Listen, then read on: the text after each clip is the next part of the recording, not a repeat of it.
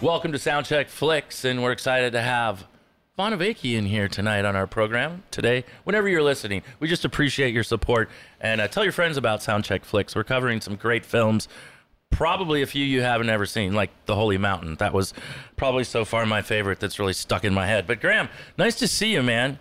Thank you. You too. You know, we just had a great experience that kind of tied into to filmmaking uh, and and soundtracks, and we got to see Danny Elfman do his Yes. little performance where he incorporates a lot of his stuff from from various television and films and. Uh, we should have probably had a mandate to together. I'm sorry we didn't run into each other at the show. it seems like I ran into everybody else except you, but Yeah, that was fun, and, and what a cool experience to get to see him perform. you know, and the thing that it really just blew me away in that show was that it really reiter- reiterated to me what a genius Tim Burton is. Like I know Danny's a composer guy, but I think Tim really brought out the best in Danny for a long time, and then now Danny's just can do any director. Yeah. But they had that really special relationship between Pee Wee and like Edward Scissorhands and Beetlejuice, and just that run where I, I was almost brought to tears in some of those moments during those Well, those portions of the Pee-wee show. segment. Yeah. The Pee Wee Alone. segment. I mean, oh, that was so great. Vaughn, I mean, were you there? I was there. Yeah, See, we I all went with share. uh, Gary Shuffler. Took me. Oh yeah, that's right. I did see you there, didn't Yeah. I? Gosh, Yeah. it's all a blur. Yeah, it is. Yeah, and the It Mars. was fantastic. I love when they did the Mars attacks. Yeah. And behind me in the crowd, you could start hearing people Ack, going, ack, ack, ack, ack, ack, ack. It, it was so good. The crowd was into it. They they, they were a little soft on the Pee Wee end of things. I thought they could have gave him a better applause, but I was just let down, San Diego, that uh, there weren't more of you there because I felt like that should have been a, anytime the lawn is shut off, it's an Yeah. admission of failure. a little Like, bit. You know, still that's not looked crowded to me, Ten thousand where we people were. is nothing to laugh at, Yeah. but Sure. yeah, I would have expected as big as Oingo Boingo is, and like you said, Oingo Boingo didn't mean crap to you in No, the Midwest. oh, growing up in the Midwest, they, they didn't were play a him on the regional radio. thing. I mean, K Rock Yeah. and 91X made them what they were, and their performances, their traditional Halloween shows. I mean, they were just the band. Yep. You know, um, it was great. A great experience to get to see him because I'd never traveled to see his uh, the Nightmare Before Christmas performances in Hollywood, but um, or the watch the Coachella performance on YouTube. But such an exciting performance.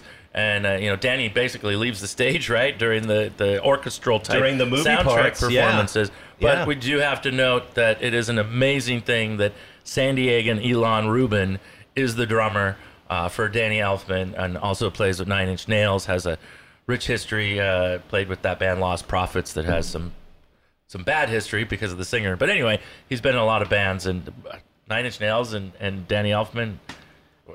Elon Rubin, congratulations. Yes, That's just he was Exactly. shredding too. They were actually showing him a lot on the Yeah, screen. uh, yeah. You know, he had a disproportionate amount of screen time. Representing for 619. Yeah, he was. he It was awesome. exciting and super cool. And you know, The Locust actually did a remix of a track from his last solo album, which he featured a bunch of songs during his performance. So it's the last thing that Gabe Serbian was involved with, Mm. and technically The Locust will ever release, I guess.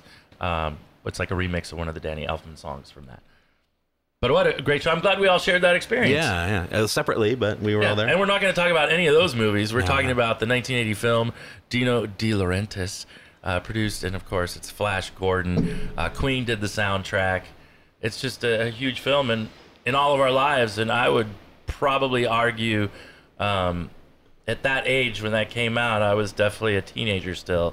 Um, Princess Aura. I I, just, I, I- I don't I, I I could watch that movie over Yeah. and over for Princess Aura alone. Yeah, I always say, I, I you know, when I saw that film in the theater the first time, I, I, I I entered the theater a boy, but left a man. I can in love echo with that her. same sentiment. and it was Totally, Princess man. Aura. It Yeah. wasn't Dale. no, Right. And then Cares when about- you know in the rewatches for this, uh, you kind of realize how badass Princess Aura is. Like I'm dazzled by how beautiful she is, like all of us are. Sure. But when you're doing these rewatches, you actually realize she's pretty central to all of the Ming's fall. Like Yeah. without her, it doesn't happen. No. Mm-mm. Like she's a central, important character. Yeah. So much love to. she brought him down. Yeah. I mean, I hope you've seen this movie. It's something so fun to watch, and uh, thank you for the Blu-ray, where the colors do just pop compared to anything. Yes, uh, this is you the might get to absolutely see. best Blu-ray you can go buy. Like the the costumes, the sets, the colors just pop right off the screen. I've I've never seen anything like it. I've seen this movie so many times, and seeing it on the Blu-ray for the first time this week, I was just I, I couldn't believe what I was seeing. Yeah, It, it feels like some old musical the way those colors used to pop. the And- old MGM musicals and stuff. And that's the sets. I mean, like they say in the Life After Flash documentary, how this technically they're saying it was one of the last movies at that scale to use real sets uh, before the digital thing. The world it just was changing Mm. Right. so quickly, so you, they stopped building doing that. I mean, that's what's so fun about that. I also love the um, they use a lot of the scale models in in the film as well, but soundtrack film the match made in heaven. Um, I don't Queen. know if it's Let me say the Queen word right there. Yeah. is it is it um, is it a rock opera? It is. It's a rock opera. Absolutely. Okay. So they also say that maybe this is the first rock opera, but I would argue Tommy, Tommy, yeah. Uh, Yeah, yeah. might be right. Tommy, Are they in Tommy? Is anybody from the Who in Tommy? yeah. See, that's where I feel it's a little bit different than Tommy because like they're not in the movie. This isn't their story. Like What they about were. Phantom of the Paradise? Well, very good point. Or Quadrophenia. It's among the first for sure. Sure, certainly. and nothing sure. like it. I think it's the best representation of uh, popping off the comic book pages. Sure. Yeah, that was a big thing for me as as someone who was buying comic books and still buying comic books uh, as an adult. Uh, it it really uh, looked like a 1950s comic book come to life. That was a big attraction for me with that film. You know, By the way, this is Vonavakian, DJ, producer, printer, and promoter. Um, you're doing all kinds of events here at the Casbah. You've been doing uh, a lot of uh, goth leaning events, I guess we could say, Yeah, right? New wave, goth, all that kind of 80s stuff that I grew up listening to. Sure, sure. We- you too, Yeah, you I know. mean, I we share. Both of us share. We've known each other for years. We've been part of the same world for many, many years, and share a great experience of watching this town develop since the '80s. Um, and it's uh, it's changed a lot. I mean, we shared the the amazing underground rave experience of the '90s. Yeah, and it's all back, right? Uh, yeah, like we just saw on the news, they're throwing a true underground up in Sereno Valley. I was still amazed that the the police came and they have footage of the whole thing, but they they didn't stop the party because they couldn't access it easily. So they said, since nobody's complaining and nobody's hurt, they're just gonna let it be. That did not happen in our days. But welcome to the show. yeah, thanks for having me. Thank you for it was picking really Flash tough. Gordon. Yeah, it was really tough to pick this film. I, uh, I'm, as a cinephile, I, I had like three or four favorite films. and Okay, well, what you would guys those had to- be? Uh, well, it, it definitely, it was a Sophie's Choice thing to get to just one. Uh, 2001: Space Odyssey was was uh, uh, right there, and then. Uh, Wong Kar Wai's film uh, "In the Mood for Love," which you, if you know me, you would be, you wouldn't think that would be one of my favorite films, but it's a beautiful film. It's I don't know if you've seen it. You and McGregor? No? No, Which uh, one is it? It's a Hong Kong. Oh, it's a Hong fi- Kong. Yeah. Oh, okay. Yeah. Um, beautiful film, acted well, sounds great. It, uh, it checks all the boxes for me. You know. Um, it's like a s takes place in like Hong Kong in the '60s. Okay. And it's this weird love film, but uh, Wong Kar Wai is a master filmmaker, so it was a it was a one of those three. I'm looking forward to the But Oh, challenge. Flash Gordon makes sense here. Yeah. And, you know. So far, it's been movies I'm I've seen or been very aware of. They've been in the zeitgeist. Holy Mountain, of course, being the first where I'm like, JP, yeah. this is this is a mind trip. I, I so I'm hoping for a few more of those types of films coming in the future. They're coming. And at some point, you know, because I plan on doing this for the next 15 years, right? so right. we're gonna start running out of movies at some point. You know, we are the Siskel and Ebert of, uh, Of the Casbah. alternative rock scene. I don't know. Uh, but yeah, what an amazing film. Of course, Dino De Laurentiis, uh, many of his films were, were seminal in our lives as well, I think. As young f- moviegoers, I mean, King Kong, seeing that, you know. just all that- Barbarella. Barbarella, yeah. That uh, you know, didn't see that in the day. You know, that's something we get to see later in life. Of Do course. you remember your first experience with Flash Gordon? Yeah, it played uh, at the Mira Mesa. I grew up in Mira Mesa, and it played at the Mira Mesa cinemas. And uh, I had a friend that worked there, and I was a teenager, and he was older, a few years older than me, and I would just go and like Saturday morning and just watch Flash Gordon a couple times. Uh, I did it many times. Uh, so yeah, I- I saw it as a teenager, and I loved Queen. Had the soundtrack on vinyl, and it was just uh, and just being a kid who was like obsessively going to l- little Comic Con events and buying comic books. It, like I said, it looked like Strange Tales and Tales to Astonish and all these cool old books that I was reading, but but on the screen, you know.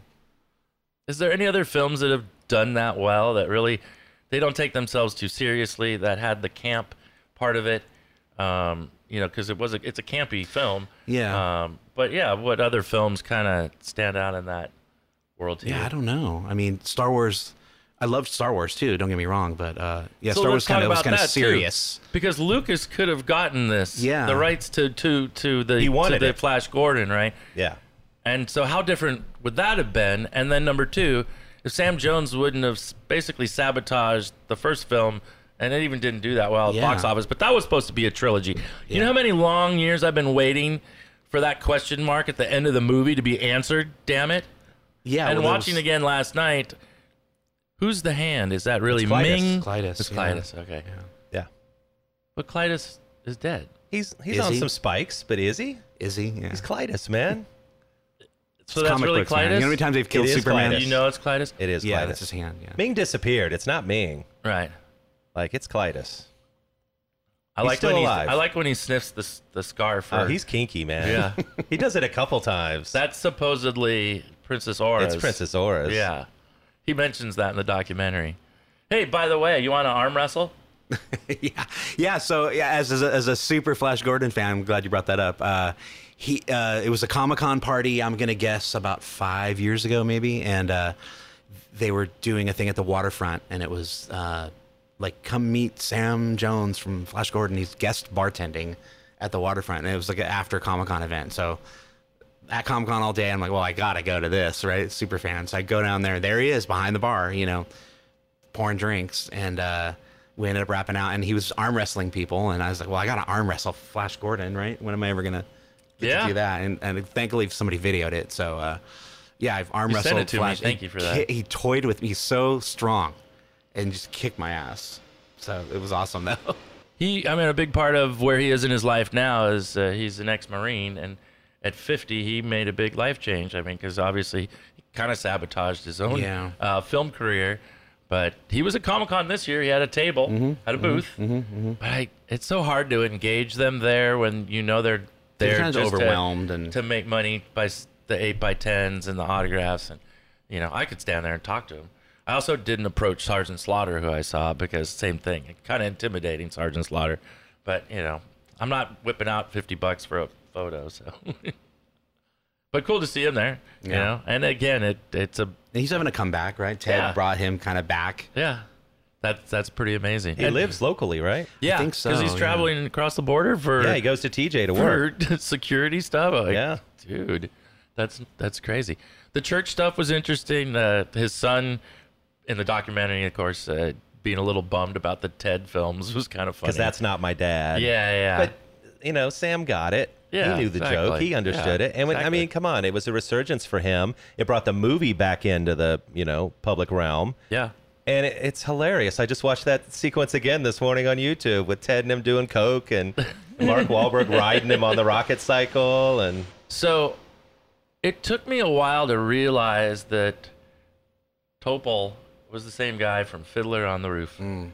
yes, In my adult life, I think I figured out that uh, Zarkov was was Topol. he's And- one of those actors with only one name right there's not Yeah, too many and uh, right? I had the blessed privilege of seeing him perform the last time he toured with Fiddler on the Roof, Oh, wow. not that long, ag- ten, maybe ten years ago, but here in San Diego, Nice. and it was super cool. I mean that that film, those songs, uh, just are still stuck in my head to this day. But it was cool to see him perform. But yeah, it was weird that I didn't make that connection. Probably seeing the film for the first. Yeah, as a eight kid, I times, didn't know, you know? I didn't understand who Max von Sydow was, or you know, I have an amazing uh, Shepherd Fairy print of I have one too. that of Ming the Merciless in my in my living room. Uh, Well, funny story about Uh-huh. that. Um, I- I, from what I remember, I am sort of the reason why he did that print. oh yeah. Because when he lived here, uh, he would always be at my shop. Yep. Because we were we were printing his wheat paste posters that he Sure. would do on wheat paste. I still have uh, some, and uh, somehow the subject got on movie bad guys or something, right? And of course he was well, Darth Vader's, you know, the best movie bad guy, and I just started laughing. I'm like, Darth Vader's a punk. and he, you know, Shepard looks at me like, "What are you talking about?" You know, I'm like, "Well, okay, maybe he was bad, I guess, but like at the end, he wimped out and became good." You know, Sure. like that's not a awesome bad guy. A bad guy is bad the whole time. And and he goes, "Well, then who who who are we talking about?" And I go, "Dude, Ming the Merciless from Flash Gordon is an asshole from the first frame of the film, like the opening frame th- during the entire film to the very end. Uh, uh, we can do spoilers here, right? It's Absolutely. spoiler- Uh, Let it rip. u- Upon his death, he laughs. Like Yeah. there's never a moment where he's ever nice. He never turns. you know, he tortures his own daughter. You know, what I Yeah. mean? he's like to me the greatest cinema bad guy. Right. And he, so and he looks fabulous. and he looks the whole amazing. Time. Yeah, it looks like Anton LaVey, you know. Yeah, and so exactly. Uh, so then Shepard went and did the the that Ming print, Wow. and he gave me the first one. Oh, he brought nice. it to my shop. I have because is yours numbered? Pro- I think so. I have an unnumbered. He signed it, but I have an unnumbered. He Okay. said it was the first one because this is the first one off the press. Nice. You're the reason why I did this. I want you to have this, so I have Wow. it in my office. Yeah. that is an amazing print. Yeah. Yeah. and that's when Shepard was, you know, all over San Diego. Yeah, yeah. Had his office down by the trolley. Of course, the Casbah has a nice piece in the hallway right there. Yeah, we would uh, we would print I don't know three or four or five thousand at a time the uh, the red and black wheat paste ones on Huh. that like thin thin paper that he would go and do all his things with. I have the action figure in in the documentary. You see the the Flash action figure sitting Mm. on the table. He's got I've got that and the Ming. I love that movie. Damn, Yeah. it's like again, it's like a cartoon come to life. That I don't know. Sin City. There's other films that have kind of done. I mean, Dick Tracy did an interesting job of trying to emulate a little. You know, Yeah. Well, you have this crazy thing going on here because you have a half Italian film crew with a half British film crew, and it's Yeah, being right. filmed in Britain. So you so half the crew can't speak to the other half because they Right. don't know the language. And then, okay, and then you have Lorenzo Semple Jr., who writes this, is a former writer for the Batman TV series. So you know he's bringing the camp. yep. Oh, I didn't But know then that. you have then you have Danilo Donati doing the production design and the costumes, and he's a Fellini guy. So you just have this mashup of of things coming together in this film, and people couldn't figure out is this is this a classy Fellini sci-fi thing or is this some campy you know ripoff of Star Wars? What is this? Right, right. So I think that was one of the more interesting things in the filming was that you had this clash of all these things coming together. And then, you know, people weren't even sure they could believe in it. Even Dino had, you know, as we see in the documentary, had moments where he was doubting Yeah. things. And, Yeah. and Queen comes in and drops this amazing soundtrack late in the process. Yeah. And Which even was- then, he's, oh, I don't know. Weren't they originally trying to get Pink Floyd or something? Yeah. Pink Floyd, yes. Mm. That would've been And cool he too, didn't know man. who Queen was. What Dino about didn't. that? That would have been pretty awesome too. yeah, I was gonna say, what do you think of that? Let's let's do the sliding doors. Is that is that a fun one? oh, it'd be great. I bet if you you sync up Dark Side of the Moon, you know. We're not doing it. We already did it with Holy Mountain. exactly. Uh, You can sync up anything, but Yeah, it I is just so looked at- visually stunning. Both of, Absolutely. both those films. I mean, that's what I love about the Holy Mountain. and we too, got to is the talk about sets. we have to talk about Danilo Donati because I mean he was he was Fellini's guy. He'd already won two Academy Awards for costumes before he ever got to Flash, so no one should be surprised that the, the shit looks amazing. Like um, he had won for Romeo and Juliet and for Fellini's Casanova, so he'd already been just deep in the in, in the Oscar wins by the time he Yeah. got to Flash Gordon. So um, Yeah, the costumes on like all the the maids were r- amazing. The the, the scene when they're first coming in, when Flash and Zarkov and, and, and Dale are first being brought in, and everybody's paying their tribute to Ming. Yes. That's the most eye popping scene in the movie to me Yeah. because that's where you have all those costumes. Yeah. Everybody from all the different you know moons are there to represent themselves. Yeah. And everybody, even the little dudes, the little tiny dudes in the square costumes look cool. Like, Yeah. Right. As dorky as it seemed at the time, I- in retrospect, I think it looks great. Yeah, The it looks like little guys- Metropolis. It's like Art Deco. Yes. Yeah. You know. The little guys homage. remind me of the the guards in in uh, Alice in Wonderland. The deck of card guys that are they kind of have that. They look like cards to me. The little, but I don't know what the hell they're wearing. That's what's so fantastic about it. Okay, so the Bond relationship here. Uh-huh. Oh, How that's crazy right. is this? Yeah, that's right. So I kept saying, even in the Flash documentary, the Life After Flash documentary, which is available on Crackle right now. Yeah. I we all recommend it if you're a Flash fan. It's on a few pre it on streaming a few? services. Okay. Yeah, yeah. If you can find Google Life it, After- that's the first one that comes up. But yeah, yeah, if you can find Life After Flash, it's watch worth it. watching. Are there commercials if you watch it on Crackle? Yes. Yeah. Because I watch it on Tubi. Mm. I got commercials. It's All a right. great It's free. companion piece uh, Yeah. if you're a fan of this film.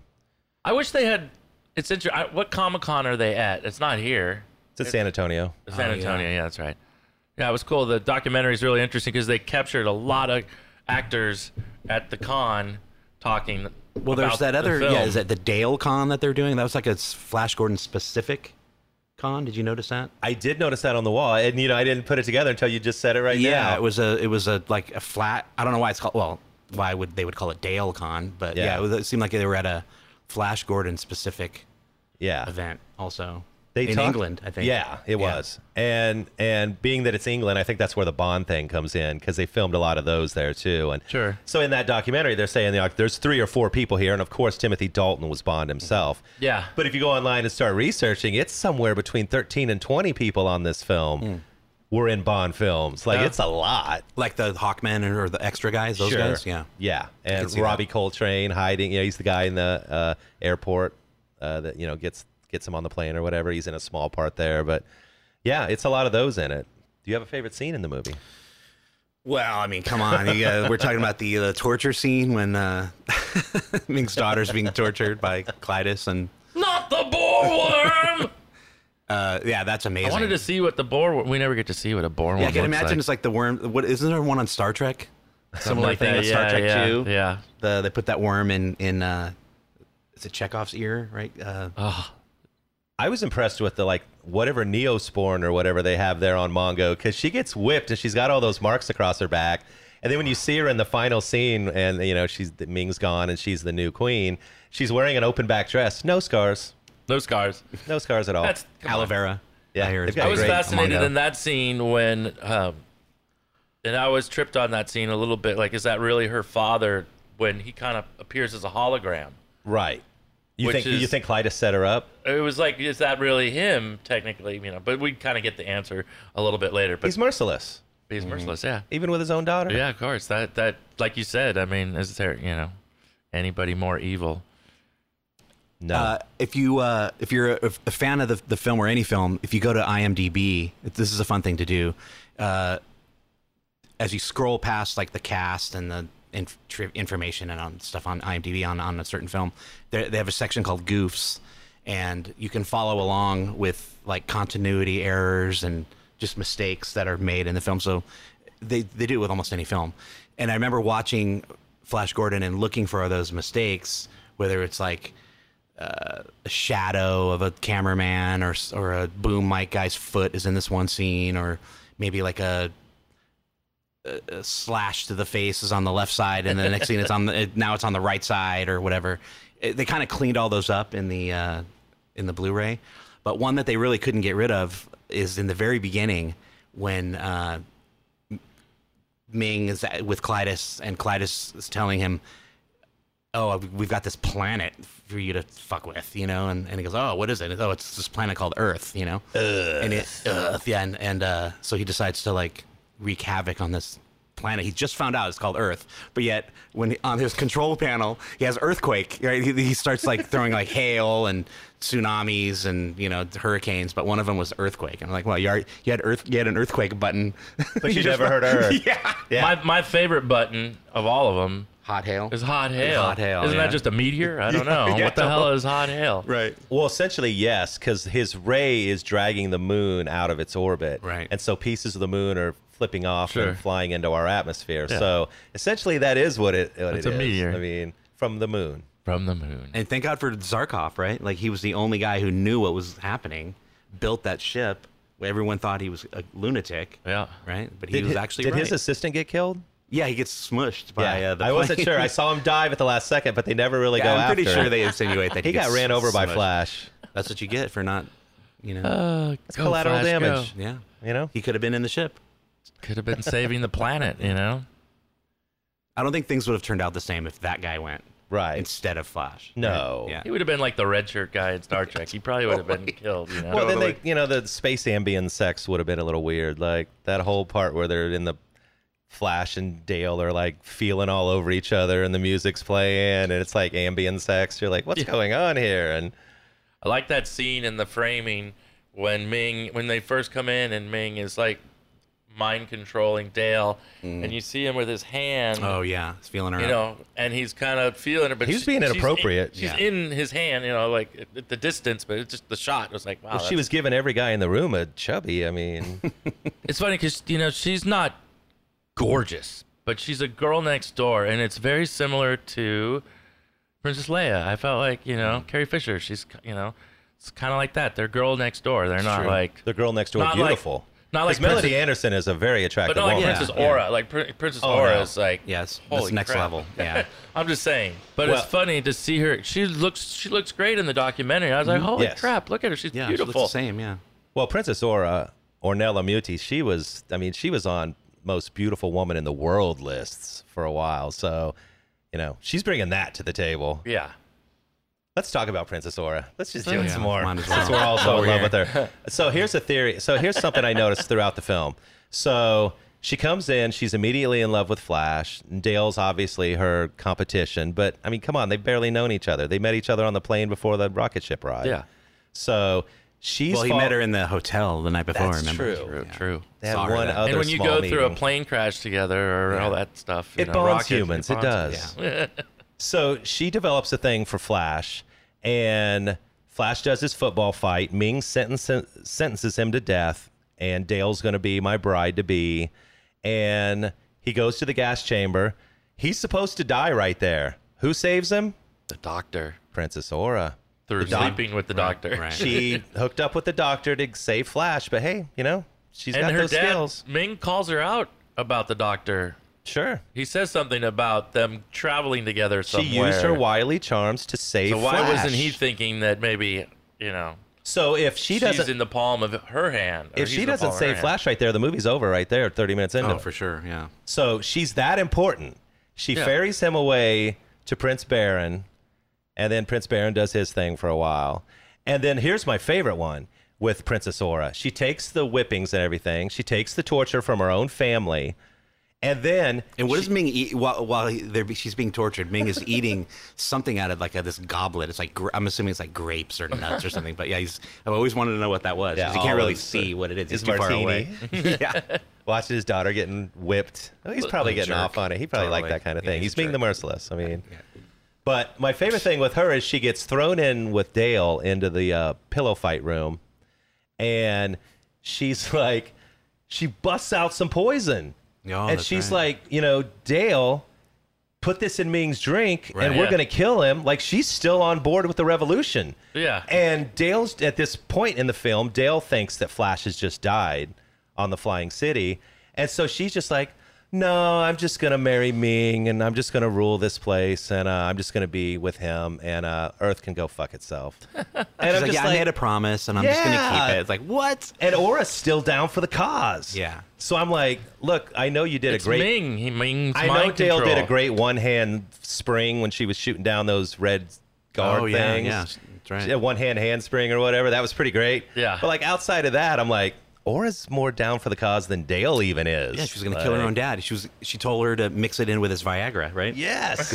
because he takes like a what did what she say? He takes a power potion before his wedding night or What are you something. supposed to do? She's come here from another planet. She's scared. She doesn't know her her hero's dead. She's you know what Mm, do you? that's true. You Yeah, just she got to is go with dead. the flow. I mean, at that point, she at gave least in Ming. though. If Earth was in her hands, we'd be fucked. Princess Like, Leia wouldn't have done that. Thank God for She would've Princess fought. Aura. Yeah, She well, saved the day, kind of. Ming's still out there personally. I think he's doing the global warming. He's just on a slower roll now. He's not dropping the hot hail. Well, they were supposed to do part two, right? It was supposed to be on Mars. Apparently, There's that was supposed to going be a to be, the trilogy, yeah, The Mars thing, I did hear about that. yeah, but but didn't do that well, was- and Sam ruins it. Yeah. yeah. What technically. what really happened, right? I mean, that's So he seemed Sam, like he was kind of entitled, or Yeah, felt so let's talk about Sam. So it's like he had a bad like team. he would get in right? fights too. yeah. There was Uh, so- a point where he gets in a bad fight, and then Dino's like all freaked out that you know it's gonna affect continuity. He so was- is hundred percent of his voice dubbed? I don't think it's 100%. I think there's a few scenes in there that still have his voice from what I read. Hmm. But yeah, he was just a young guy. He was in his 20s. He was good looking. He was strong. And he just had, you know, he had that BDE going. And it was his one of his first movies. And he was just throwing his weight around a little bit and he wanted to be paid and he you know Yeah. he wasn't a paid weekly and that bothered him and and so yeah uh, i think we were all shocked in that documentary to see that he Yeah, I didn't bailed know out that of either. production at christmas time with two weeks left and didn't Yeah. do his voice work Yeah, and they had to it- get another actor to do his voice. They did a good job because I've watched Yep. it my whole life and I had no idea. No idea whatsoever. Yeah, all of it. yep But he was getting in a lot of fights during the production, and, and not only with Dino and the crew, but with just in general going out in Like at some public. bar randomly. He just Yeah. had a chip on his shoulder. Yeah, and- and it's crazy. He was, just, you know, they were looking for like a year trying to find him and Dale, and they had some of the other guys kind of in mind, but those two they were really looking for for a while, and certain people just weren't working out, and they went with those newbies basically. And Sam, the funny one that cracked me up was I think it was Dino or Dino's mom saw him on the dating game. that was his mom. Yeah, Or and was somebody. like, "This is your guy. Yeah. like this is the guy we need to call in." And it's funny that he got discovered off that, but. I read it could have been Kurt Russell. Kurt Russell turned it down, I think, because he Let's said just- there wasn't yeah. enough Let's do some what ifs depth here. to the character. yeah, let's do some quick what ifs. So Kurt Russell was possibly Flash.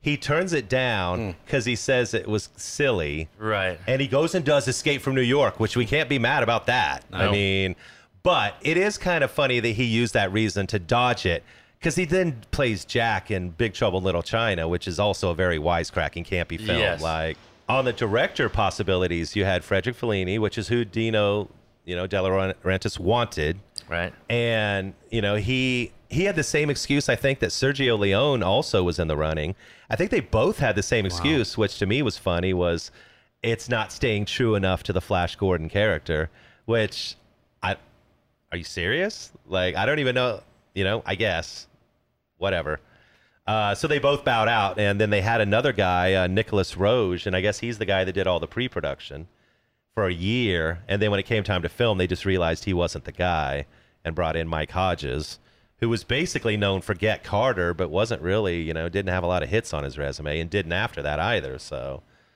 uh, Dennis Hopper possibly Yeah, for Hans yeah. Zarkov. Yeah. Oh wow. Now he was too drug crazed at that moment. He was, and that's why they didn't use him because he was just uninsurable right then. Like, um, What year did Blue Velvet come out? 85. Yeah, he was still a few years away from his comeback. Um, Keith Carradine is Ming the Merciless. no. No, I can't No. imagine anyone other than, Yeah. than Max Kung von Fu? Sydow. No. There's no Kung Fu? way. no way. Um, and the fun one, Debbie Harry as Princess Aura. Huh. Blondie. Maybe, maybe. Woo. Ah, you know, I'm in on Ornella, but I did love me some Debbie Harry right then. So I'm not going to say it would have been bad. Yeah, 1980. What was she in? Debbie What was her Harry. movie? The video, video drone. What was the Debbie Was she in Harry's that? in that, Oh, I don't know. sci-fi Oh, weird? is she in that? yeah. The video drone. I forget. what I, it's I called. like that it, it's uh, actors that I didn't know or recognize Yeah. because then you could really like get lost in Yeah. the like the what's Topol thing. happening, I yeah. didn't know that was Well, him. even so- even Richard O'Brien, one of the you know uh, Barron's guys, FICO. He yeah, it's riff raff. Yeah, yeah. From, from Rocky Yeah, Horror Picture yeah, yeah. Show, and you just don't even realize No. it uh, you know, until you kind of look at him a few times. You're like, wait a minute, that's that guy.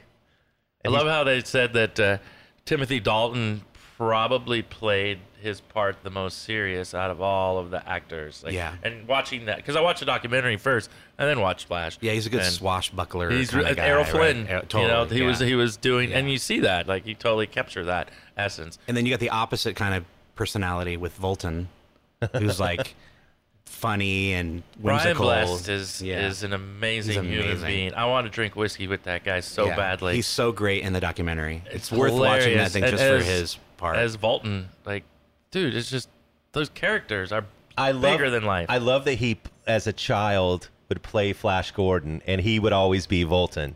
And there he was in the movie. Like he was literally born to play that part. yeah. So he was so excited, and you know they had the all the special effects are done post production. The guns they used had little lights on them, I guess, Mm-hmm. that would flash. So then the people doing the animated part of it or whatever could do this. But Brian Blessed was doing the pew pews. They had to tell him to stop doing that in the scenes because he was doing his own sound effects. oh, so he would go pew. He go pew pew as Oh, he's that's shooting. great. Like, no, we don't need you to do that. That's what the lights for. But yeah, what a larger than life character. I mean, Yeah, he's awesome. it's kind of like the Warriors, you know, all the individual little gangs in the Warriors. But um, I want to see more of Ming's world because what we see, at least in that main r- hall, when everybody's giving, like, if that's all we get to see, I mean, we don't get to see the um, more of the black community. Is that the? Well, I guess there's several communities you don't visit because I don't know what you call all of Well, them. they're leader was executed by Ming Yeah, immediately. yeah. Is Ming racist? I mean, what the hell? Like, yeah, yeah. They were the There you go. only black guys in the room. room. They were like and they Mongo's. die instantly. Yeah. yeah, Mongo's Wakanda, and this it, he's like, what about well, they fry that lizard man when he's walking through the hall Yeah. randomly? They, They- the lizard men weren't like very much. The lizard men were in the in the swamp cage, right. And then the jail when they were in the jail or whatever. yep. And Poor uh, lizard men. they learned the hard way that when you come to pay tribute, you got to bring something from Gotta Ming. bring it, I yeah. mean, even if you steal it, you got to bring yeah, it. Ming doesn't care if you if he bombed you last year. He's Ming the merciless. Right. Not merciful. Merciless. Occasionally merciful, no, No, never. merciless. There's never a moment, right, where he's like nice or anything, right? Yes, never. because he promises Clytus his daughter. Doesn't that happen? Isn't he? After he realizes he has no use for her because she's a traitor. Because he, so that I mean, but still, he Clytus was pretty happy with Ming at that moment. Huff and panties, yeah, panty sniffing Clytus. Clytus. That name just immediate. I mean, it just takes me. I think of another word. yeah, it kind of had a Doctor Doom vibe, right? Yes, Absolutely. yes. Yeah. Yeah, let's, I talk, mean- let's talk about Peter Wingard. Okay. So that's kind of an interesting one because he was a British sex symbol. Uh, he was on a show called Jason King, where he was uh, wildly popular in Britain. And up until about 74 or so, he's a fashion icon. And when he shows up, thousands of women show up because they love him. And then a little after that, he kind of gets outed a little bit as a gay man. And then his career just goes in the toilet. And if you look at his IMDb, you could see it happen. Wow. Just for like four years he gets nothing and then flash gordon comes along and then then he you know he has not a lot after that and it's kind of sad because that was an era when people were being punished for being gay Yeah, And- yeah. i mean even into the 90s rupert everett you know in my best friend's wedding was still hiding it in the mid 90s and then when he came out a couple years later his career ended Yeah. i mean it was still happening in the 90s that's a shame Mike Like, Myers says he was the inspiration for the Austin Powers character. oh really Yeah. nice his uh his jason king character maybe Yeah. Nice. Yeah, that's a sad story. I wish it hadn't ended that way for him. And you can kind of see in that Life After Flash documentary that he wears it on him. You could see him wearing that baggage. Like Yes. his career should not have ended that way. No, But he's really given it here. And I love Mm-hmm. how, you know, He's good I too. do think he might have been a bit difficult to work with because Sure. he did refuse to do the death scene. Like he was like, my character can't die like this. And he's arguing he with wanted the to go back director. for the, the return. You know? yeah. And But if you understand comic books, just because you die doesn't mean you're done. And according to you It guys, killed that's his Superman. hand at the end of the film. So somehow Right. he put his tongue back and his Yeah. eyeballs back in his head. Yeah. he's Uh, Clytus. Yeah. They've killed Superman so many times in the comics and he's still around, so. Damn colitis. I love his uh, assistant general Kala. Yeah. she has like just she has some great lines. Yeah. Just the open fire. And She's like the du- dispatch Warwick and Ajax to bring back his body. She has all these great Yeah. cool lines like that. and she looks like a dominatrix, Yeah. pretty much. And then when Prince Baron kills her at She the is a end, dumb. like her blood is black. Blood is Just the black. blackest of black just pours out of her. And if, if we're going to talk favorite lines here, I mean, come on, we got to talk about our man Voltan because he just Yeah. he makes he could just make any line sound interesting. If you haven't heard of Brian Blessed, he plays Prince Voltan of the Hawkmen in this film, and he's if it's not called Flash Gordon, it should be called Prince Voltan. Yeah, I mean he's he's Larger a main than life. reason why they were able to Yep. over overcome. Gordon's alive, If he didn't change his mind, right? flying blind on a rocket cycle. I just anything he says, die. Anything he says is amazing. yeah, he seems like a fun guy to be with. He right? wants to live forever. He's been recognized by British royalty and the Queen and the family. true. That's like one of their favorite holiday movies when she was still around. I guess that film would be shown every holiday season. I read that and I was fascinated by that. We Yeah. share similar tastes. I Yeah. love me what and the she- Queen. She said to when she met him, and she said to him, "Can you please say the line for the Yes. children?" Gordon's alive. Oh, he's so great. And he does voice work to this day. No shock there. He's Yeah, got one of right. the great He's got a voices. great Yeah. voice. I mean, incredible.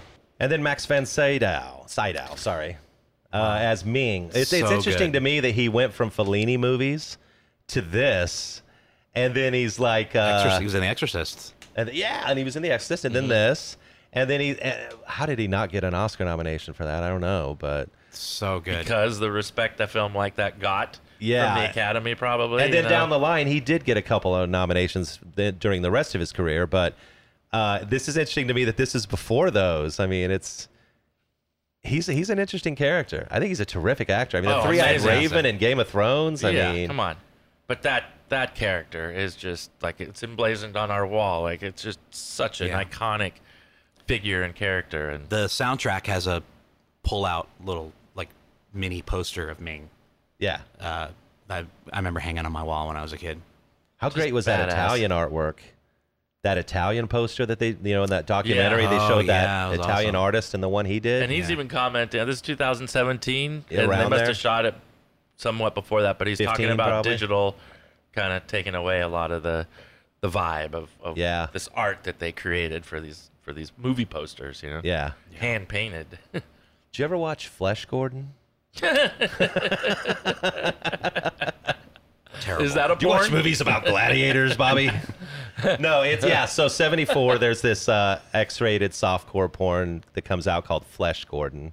Nice. And, I, uh, I vaguely remember. I own the DVD. It's pretty terrible. Yeah. I think the only reason I course own you it is because I, it's one of those that I worked in video for a long time, and, and there's just certain ones that'll go out of print, and you don't know if you're ever going to see it again. Right, right. And that seemed like And it one had of a those cult movies. following. It did. Yeah. I think I Uh, saw it. I don't know if I saw it at the Ken, but I'm sure it played Yeah. at the Ken. That was some when point. that was back in the '70s when pornos could actually play at regular theaters. Yeah. Yeah, Like, back in I mean downtown San Diego Oh, used to yeah. have a bunch of those theaters. I lived you could downtown. probably find a marquee from back in the day with that on. I It. lived downtown when uh, that was it the Fox? It was a porn theater where the Girardelli's chocolate is Yeah, yeah, now yeah, was yeah, a porn yeah. theater. And that was in the 90s. yeah, the Fox is the com- the uh, San Diego Civic or the the Symphony Hall now.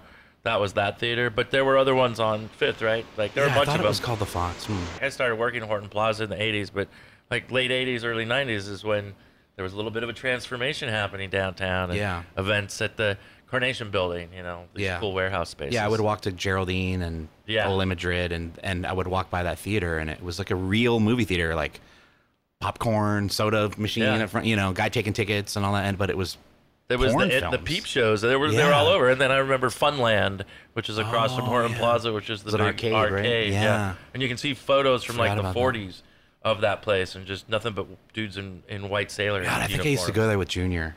to Funland. Yeah, I think so. It seemed like a place you could get a lot of things Yeah. besides playing Besides playing, arcade yeah. games. you could find a guy, guy named Emperor Wang something like that. or Dr. Hans Jerkoff. Those are the kind of guys you could find down there. How could you eat the popcorn down there? Come on, man. That's no way. Oh man, You couldn't Yeah. pay me. That's like Fear Factor shit right Oh there. God. Yeah. Gross. But back to Flash, Flash Gordon. yeah. Um, God, I just, I, w- I really wish there could have been a number two, a number three. Why can't there be? Uh, I mean, come on, they could bring some of those people back, and we could Sam Jones later in life. I mean, there still could be, you know, it could be 50 years later. You just have to get the camp right. I Yeah. think that's what it is. I think the camp is what makes it so much fun. And camp is hard to do these days. Yeah. And be and be good. sure. It's not easy. It's not easy to be Barbie. What's It's- the movie you know? with Willis, Bruce Willis, and uh, and uh, the one that it reminds me a little bit of that? No music as much, but the the camp and the um, uh, multi-pass, multi-pass, Oh, uh, yeah. Fifth Element. Fifth Element. Yeah. Sorry. Great film. Fifth to Element me has- that has an element of Flash Gordon Right. in it, you know. And I don't know if there's as much, if any, digital stuff in that. I'd have to rewatch that movie. it's not again, the but- opera that Flash Gordon is, but it but definitely yeah, it there's has spectacle. s- spectacle, kind of the vibe. So you're a bi- uh, you're a big Star Wars fan. Are you a big Star Wars fan? I am a Star Wars fan. I wouldn't say Yeah. big. okay. You know, Well, I've seen all the films. I but love that we didn't have have we, any of the toys. We or have that anything. moment associated with this, where if George Lucas gets this property, there is no Star Wars. True. Wow. That's mind blowing because I mean, then 'Cause we he probably wanted get it. the trilogy. Yeah, he was in love with Flash Gordon since he was a kid. He was intent on getting that property. Mm. Oh my God. That's why he created his own serial. That's Yeah. why it feels If he- like uh, Oh. an old western, but also like the, the old Flash Gordon. Absolutely. I think this is one of the crazier Some of the- Mm-hmm. slide, sliding door moments we've had on this podcast so far because Sure. we've got no Star Wars universe Right. if he gets Flash of the Gordon. But And- then you know what? We probably get ten Flash Gordon movies.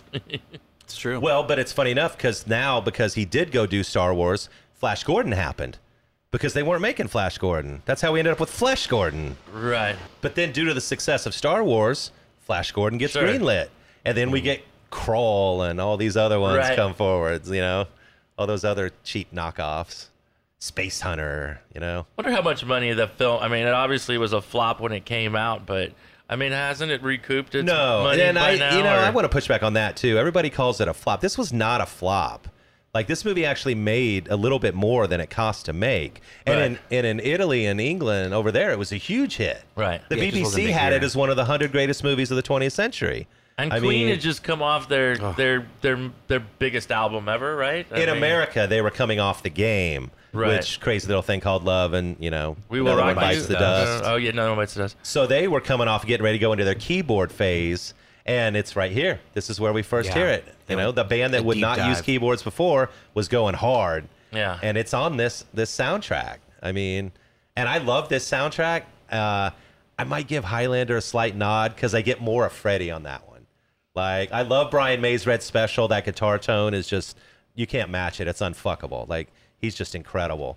But there's not a lot of Freddie on on the Flash soundtrack. He's there. Right. The Princess Aura stuff is really pretty, and and then he's singing the theme song, of course. But on the Highlander soundtrack, he's ripping it all the way through. Like you're getting Freddie all the way. And so I really do Documentary makes it sound like he was not very uh, there with this whole thing, and really, that's about all he provided was that ethereal song. Yeah.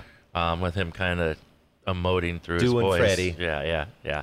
Freddie my, being uh, Freddie. my first M- Moog synthesizer that I ever bought, I found in a pawn shop. It was called the MG1, a little monophonic one, and uh, I read that they Queen used that for some of the sound stuff, you know, and uh, so I was able to like emulate door the, there's the scenes where like doors are opening and closing and it's like this weird synth thing and i was able to kind of get close to emulating those sounds on my little keyboard and i remember being really stoked on that like Nice. you know imagining those guys doing that back then but i still have it i should try and break it out and try and do that again You should live. yeah yeah yeah Let's do a Flash Gordon night at one of your club let's do nights, it right? let's do it we show the torture scene uh, at Savage. course you do. Of course, right? That's perfect. it's a big hit. What, What it- was- what was Aura's line about that? Where she was talking about him getting whipped or whatever? Initiation or something like that? Yes, or- yeah. When he's getting, yeah. I love that. God, that I still watch that scene with the with the tree tree men. What do they call The it? wood Yeah. beast. The, the- yeah, the wood beast still freaks me out a little bit. Yes. I think about that back then, and I was tense watching those Yeah. scenes in the back then. You know. Yeah. And Dalton just plays it so good. He really does. Like he is Errol Flynn uh, for a new generation. You know. at And it that was great time. watching Robert Rodriguez on that documentary talk Yeah. about talk about Quentin Tarantino writing his dialogue, taking that scene with the wood beast where they're sticking their arms in it. Yeah. And adding a much more dialogue. I could see Tarantino doing that too, making the scene like 10 minutes long with Yeah. his just dialogue, just chewing up and the talking shit to each other. like, that's how he developed his style. And that was one of the scenes. I thought that was a really fun fact. Yeah, that was cool. Yeah, who did they? They had uh, a lot of people in the documentary that were in the film. Princess Aura is not in the she's documentary, not. which Damn. bummed me out a little bit. Yep. Uh, but of course, uh, Flash and Dale are, are featured, and, and and you get to hear some of Flash's woes me story. I mean, he was down and out. Those kids of his sound like they suffered. Um, but he, he would he would ride a bicycle for four hours to go watch his daughter do her Gymnastics. gymnastics or something and bring her bring her a Melting ice McDonald's Mc, uh, melted Sunday. Um, and you know, he seems like obviously Jesus Christ is a big part of his life. There's a church here in San Diego that that's featured. So Yeah. I guess if you want to go find Sam Jones and find God, you go to that to church, one and, place. you, Church, and you yeah. might you might see him there. And uh, he has a beautiful wife. And Yeah. You know what? You could kind of tell watching that documentary. She's kind of the rock of the family. Yeah. like he's the he's the alpha, but you can tell that the whole thing works because of her. I think her name's Ramona. She seems very cool. Yeah. Like, and then they have three kids. yeah. And And all then the seem gr- very cool. And then yeah. the- his two older ones seem pretty cool too. Yeah, they all seem very well grounded. It's just funny to hear probably his oldest son ripping on the Ted movies. Yeah. well, Like, you could tell he's super Christian. yeah, yeah. But he's he was there with him during the dark times. You know Yeah. that oldest They son saw their the dad shit. go through a lot. Yeah, you know? he was there for the Hollywood days in the '80s when he was probably running with those those kids from all those other actors in Hollywood. He was probably Yeah. friends with a lot of Yeah. them. I mean, his behavior. Think of him just being feeling entitled, and I mean, he was a good-looking dude. I mean, you know, you you rely on that too much, and you're not nice to people, and and maybe uh, you know, a little bit humble, your career ends up like his. I guess that's what ran him out of Hollywood. yeah. Because he was a dick. Yeah, he was difficult to work You with. know, like, dude, just bite your tongue once in a while, and who knows? He he could have been a great action hero through his career. You know, But I like, also kind of appreciate that he's a man who knows what he wants. sure, Like, you know, it's kind of like we had with Tom Laughlin and Billy Jack. Like, he's just a guy. He has a vision for what he wants his life to be. You see him when he goes into these, you know, Comic Cons and he's like, this sign needs to be here. I'm going to stand right here. This table needs to be here. Like, he's just in charge. yeah, And I, I kind of like that. I like guys like that, even if, you know, even if I don't agree with his religious aspects of his you life. think he's a trumper? Probably, which doesn't relate to the religion. That's so I weird know, that all I those know. Christians are voting for a fraud like that. Yeah. But uh, I, here's a funny one I had. So I had this. I wrote this question down on my thing on the rewatch last night or the day before yesterday. There's that moment where Prince Baron and I think it's Zarkov are hanging from the wall when they've been caught, or is it? It's Baron and Zarkov, I believe. And there's on the prison wall. It says "Long live Flash." Oh yeah, Yes. yeah. Who did Who wrote that? Oh, yeah, yeah. Which one of these guys stand Flash and wrote some graffiti with the hand he didn't have available to write? He wrote it with his feet. Like, At what's the going on end, there? I noticed for the first time that there's also graffiti in the back that says Ming is dead. oh, really? I'd Oh, where never is noticed that, that? before, Wait, but what in scene that is that in? ending scenes, there's a big, you know, after Ming is it's just there all of a sudden. I'm like, so oh, is it right after Ming gets yeah. killed? I mean, it's at the whole. I mean, at the end, that's only a series of seconds, minutes, and it, all of a sudden I see that okay. I'll have to look for it next Uh, time I off watch in the it. back. Yeah, I didn't do this, and I actually wish I would have in a couple scenes for various reasons that we don't need to get into here. But with the Blu-ray, you can pause a scene. And it's like a photo, right? Like it's beautiful, like Mm-hmm. Yeah. every every scene. So anyway, Yeah. And I Ex- love I love when they the improvised ending there because you know they kill Ming. Flash has got the sword in his hand, and Dale and Baron run Oh, over, and they're being watched by the spy camera. drone And they're like, "What are we gonna do? How are we gonna end this movie? We don't know what the fuck to do." And then Sam Jones just jumps up in the camera and yells. It's and perfect. that's so good that They're that was right so into the- improvised. like into the props to him. Yeah. And then they go into that really cool end scene that's almost like the the metal scene at the end of New Hope and Star Wars, where you get everybody on the stage and everybody's looking rad as fuck in their costumes and, and Princess Aura's still glowing her beauty all over the place. And it's just it's it's a wonderful way to end the movie. You hear the music cranking back up. And it, it's just a rousing ending. I love it. Yeah, what happens to Mongo, right? 'Cause- And they stay there, right? I, mean, they're guess. not getting on a ship to go back to Earth. They saved Earth, and then the Hawkmen do their formation and like, thanks, Flash. You notice they didn't say thanks, Dale. They must have heard that she wasn't willing to poison me and That's why we turned were on her. supposed to get number two and three. Yeah. The story was not finished. There was more to be told. well, in yeah. the original 40s when they go to Mars, I know that. That's I what we, think that's it was they were going to go that to was Mars. the plan, but it didn't happen. so. Strangely, the scenes with the Hawkman that remind me of the Wizard of Oz stuff. Yeah, the monkeys. the monkey, the flying Absolutely. monkeys. Scenes. And seeing that documentary was really cool to see those two nerds that have all the collections of all the stuff from the Mm-hmm. Yep. just all kinds of stuff, uh, miniatures and uh, costumes. Yeah, and- the guy had the uh, the actual little creature, right? The wood creature. Yeah, yeah. Yeah. And didn't one of those uh, didn't, didn't Dale mention that one of those uh, one of the soldiers that wore like the gas mask, the gas went off inside the mask and he vomited Oh, no. like immediately after. Um, Yeah, those all guys were kinds cool. of crazy things probably happened on that film. I, I would imagine. It's a good one. Are we wrapping it up? we are. Are we? yeah. We- we've hit- we've hit the So- magic hour. So Bonavakian, uh, long time uh, involved in the in the nighttime uh, music scene, but you have some great stories even of going to Tim Mays' shows in the '80s, taking a, a still camera. Yeah. To these, pho- these shows, and you have some of those photos you've shared in the past. Have you ever done a photo show of, of these? Do you have a collection? I don't. I I want to. I um. I so I, yeah. I at that time punk rock was everything to me, and I would go every weekend I could to these shows, and there were always these Tim Mays presents things. I didn't know who Tim was. Sure. You know? And uh, he was a mythical creature back yeah, I then. didn't, I didn't know who he was, and so yeah, uh, um, I would always take this crappy little camera with me. By no means am I a photographer, but I had this crappy little 110 camera, and uh, I would I would go to these shows and get up as close as I could to take pictures, and um, having the camera in hand people thought I was like a photographer. So they would like help me up. uh, They would like extend their ha- hand to me and help me on the stage. Uh-huh. So then I would get to take photos of these bands on the stage. Wow. Uh, at like Wabash Hall, Carpenter's Hall, uh, the roller rink. I forgot the, the name of the roller rink. Uh, place. Palisades, Palisades, Jackie Robinson, Yeah, yeah. all these places. Uh, California Theater. California Theater. So I have some interesting. They're not, you know, like Glenn Friedman quality photographs by no means, but I have very good photos of like dead Kennedys, uh, GBH, uh, DRI, a lot- mostly hardcore. stuff. Right, right. That was my thing. So uh, yeah, I, I have all the negatives still. They're these really tiny. 110 negatives are really tiny. I, I don't even know how I can get them reproduced, but I still have all of it. And my mom found all of my photos and all of my negatives in boxes in their garage. So Wow. I, I have them all. So I what I need to do is go to like George's camera or some someplace and, and have them just print all of I have really good cramps photos at California Wow. Theater where like Lux is like climbing up the speakers and It's a different time. Nobody had cell phones, so you Yeah, know, those are yeah. those are moments in time. You know, Yeah. if P Hicks found that, he'd be like you know posting all about for it. sure, for sure.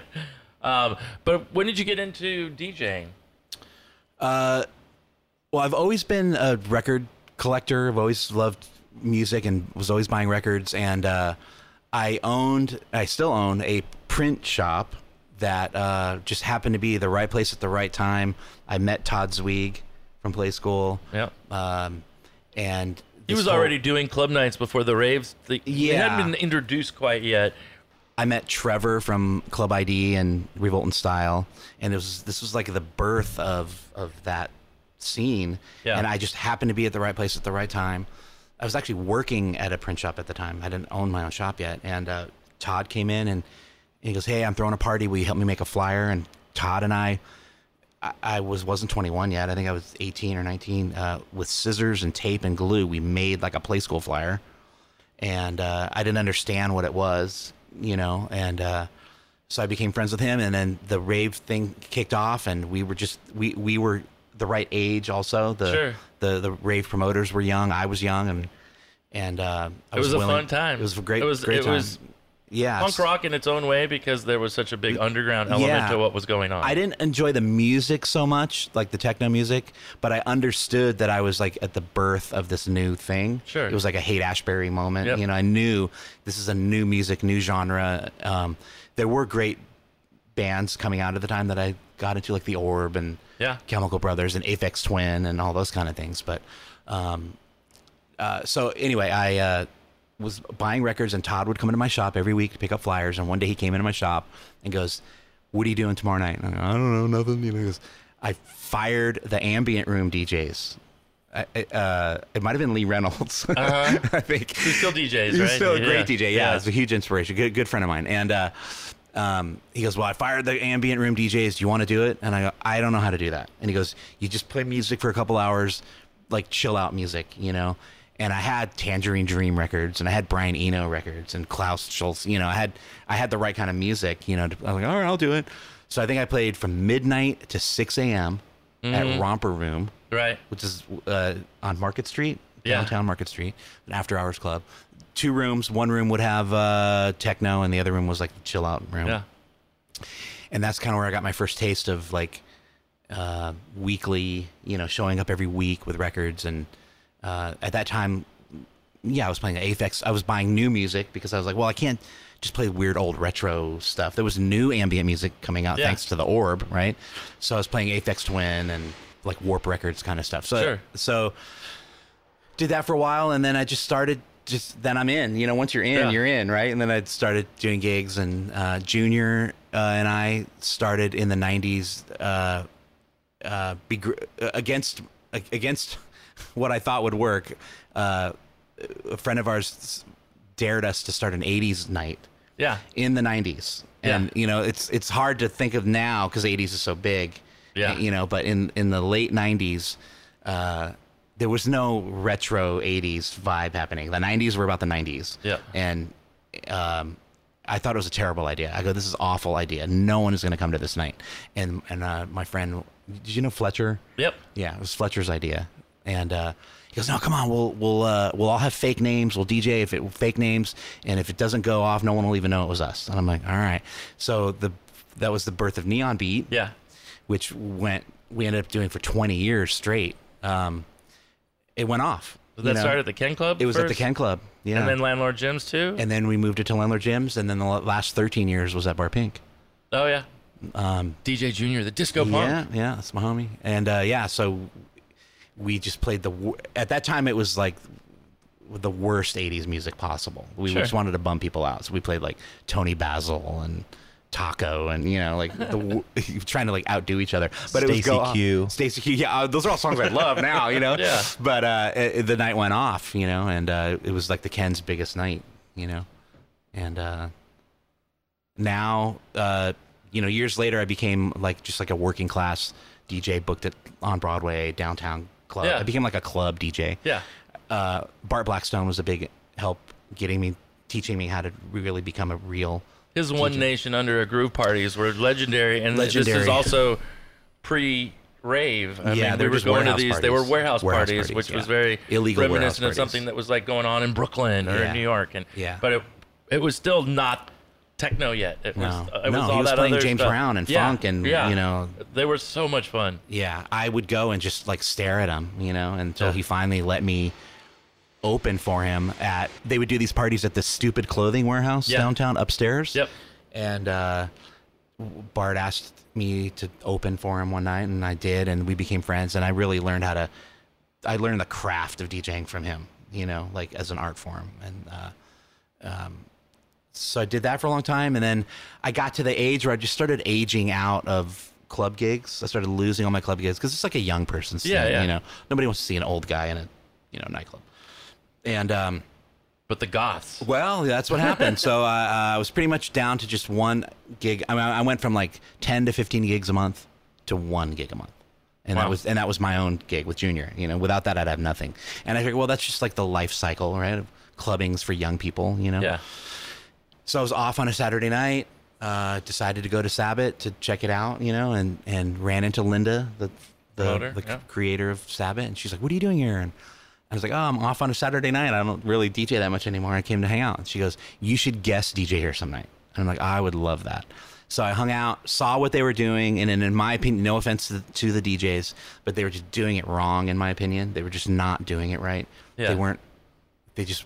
Uh, it wasn't like a club experience. They just they weren't programmed. You know, as a DJ, you understand like Yeah. programming. You know, they they just weren't playing the right tracks, the right versions, and mixing properly. And and I go, well, I'm going to do it totally different. You know, and so she's like, yeah, do whatever you want. So I I was a guest one night and I never left. That from that moment on, the, they call me the next day like, okay, you're going to be here all the time now. so Yeah. I've, I have I've done almost every Sabbath since that first uh, open first time. I was a remember guest. I'd never been to numbers or what was that where was they at were Numbers, doing it? yeah, two But rooms, the yeah. finding the second room because I was in the main room Yeah. and I wasn't really enjoying the industrial music they were playing in there so much. But then there there you were. It yeah, was I was amazing. the right person because I grew up with that music and I understood 12 inch mixes. I understood, you know, I just, I, I understood. I went to Stratus. Yeah, I went to yeah. all those clubs, right? And so I, I, Legendary Club in Casadoro. Those Legendary. videos still pop up. I'm sure you use clips from we, Stratus. I during have your the DJ director's cut. You have the director's Yeah. cut. so that was Yeah. a big uh, Neon Beat video that we used to People always all put. over the world have seen those clips of that see- club I- night, so I'm- and it's iconic visuals of a period in time that Yeah.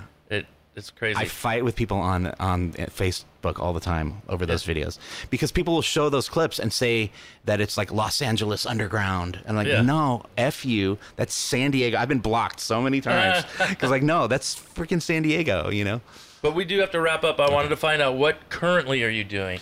Great history in club culture. Uh, but these days you're doing your own promotion. You've partnered with Javi from uh, AKA. Yeah. Javi's been seminal in elevating, I think, the the, Sure. the goth and club Yeah, scene. yeah. Uh, for a lot of people, and I think you've probably helped him with that. Yeah, and Sabbath is a big, a big Yep. thing uh, for me. Uh, I'm, I'm. It's Sabbath is Robin Roth's thing. Yeah. that's her. Yeah. Linda gave it to Robin, and it's- Yep. that's Robin saying she is the Captain Kirk of Yeah. of The goth Sabbath. I queen am of San her Diego. Spock, though. I am Spock. Nice. You know, uh, uh, that's going off. Uh, I partnered up with Tim Mays here. Tim's Yeah. loving these themed uh, parties. I've done like I think six Yeah. themed uh, parties here. We we've done like a goth beach party. Yeah, That's I tried to think of another the most story. ridiculous thing. I'm like, well, goth beach is ridiculous, right? So we turned the Casbah into this Yeah. gothic beach, and we we uh, Genius. it- yeah we we had we showed the monsters go to the beach episode. Yeah. We had the Danzig Portlandia Yeah. giant thing. I had printed this huge life size thing of Danzig from the Portlandia episode where you take pictures with. That was a big hit. Um, yeah, we've done a couple themed parties here, and uh, we have a bunch more planned. Where do people find out about the parties you're involved with?